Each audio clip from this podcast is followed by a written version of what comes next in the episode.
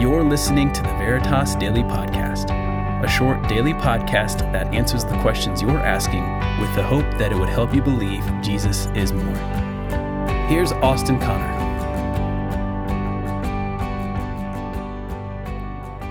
What's with the old ages in the Bible? Genesis chapter 5 presents us with a genealogy from Adam to Noah. Now, at first glance, it explains who was in this line, what kids they had, how old they were when they had those kids, how old they were when they died.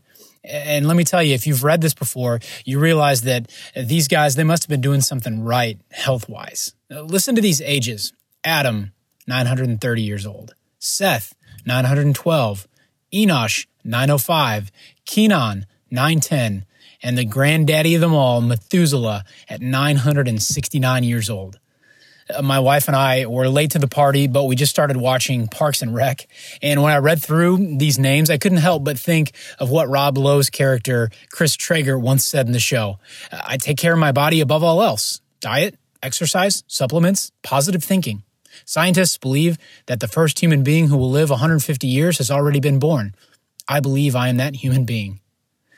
But in all seriousness, what is with these old ages? Are we supposed to take them literally, or is there something else going on here?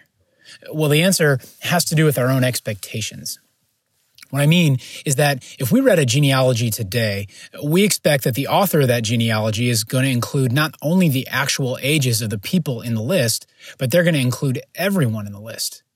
But there were no such expectations in the ancient world. And so, if we want to try and understand the meaning behind those old ages in Genesis 5, we have to enter their world, to hear it with ancient ears and see it with ancient eyes. And when we take the time to do that, we find that there are two different options, two different ways that we can read this genealogy. One a little bit longer, one a little less long. Here's option one, the longer one. It has to do with math. So there's this ancient Mesopotamian document from 1800 to 1600 BC, right around the time of the Old Testament patriarchs like Abraham and Isaac and Jacob, by the way. This text was called the Sumerian Kings List. The Sumerian Kings List was just that, a list of kings.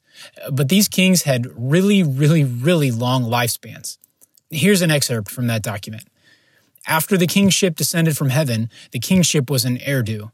In Eridu, Alulim became king. He ruled for 28,800 years. Alalgar, he ruled for 36,000 years. So those two kings ruled together for 64,800 years. Now, on its own, that text doesn't tell us much. In fact, it seems totally unbelievable. But we have another ancient text where the scribes are explaining how they get the numbers and what they mean. This other text essentially tells us the scribes were playing math games. They're essentially doing what modern mathematicians describe as calculus.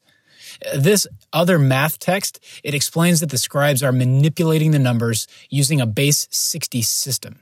Now that's different than our modern base 10 mathematical system. I'm not going to bore you with the differences between those two because to be honest, I'm not sure I understand them fully myself. But the point is, the scribes who wrote the list of kings who reigned for thousands of years, they did not intend for those numbers to be taken literally. They didn't think that anybody should believe that they actually lived that long. So what do the big numbers mean in this Sumerian king list? Well, the authors put the numbers there to show how important and how amazing the kings were.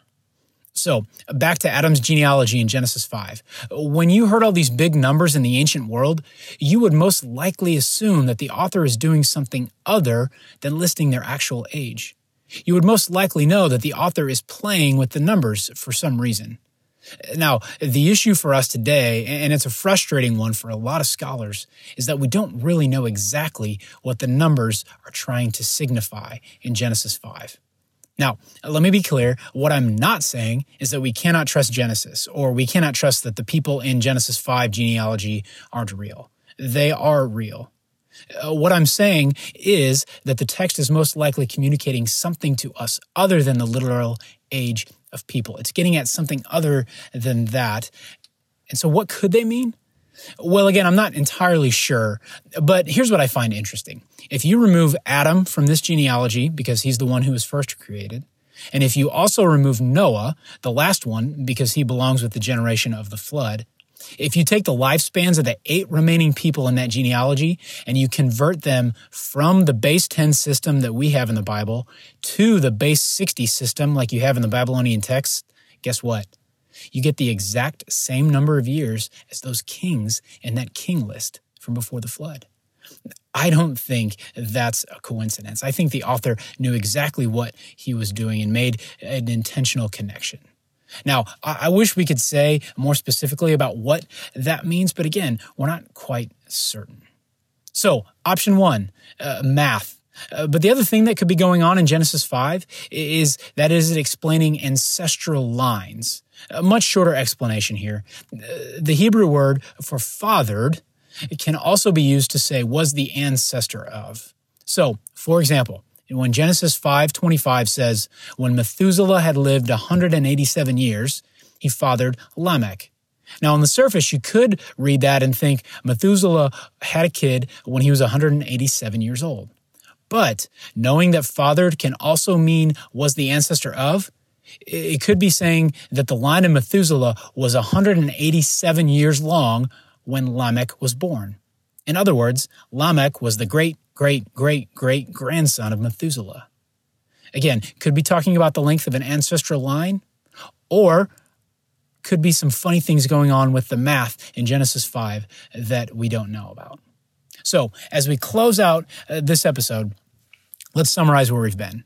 What we can say with relative certainty about this genealogy in Genesis 5 is that these are not the actual ages of the people. Rather, there's something else going on.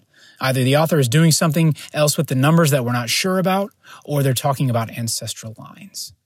You see, uh, it's not asking us to believe those things. There's more going on under the surface.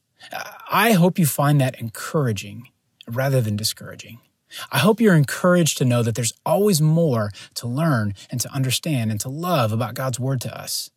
You see, when we ask God to give us eyes to see, and when we go through the work of seeing the text with ancient eyes, hearing it with ancient ears through our study of the original audience and the culture that they lived in, we're going to be able to hear from God more clearly.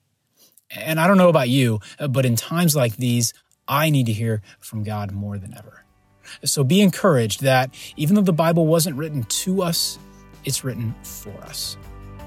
Thanks for listening to the podcast today.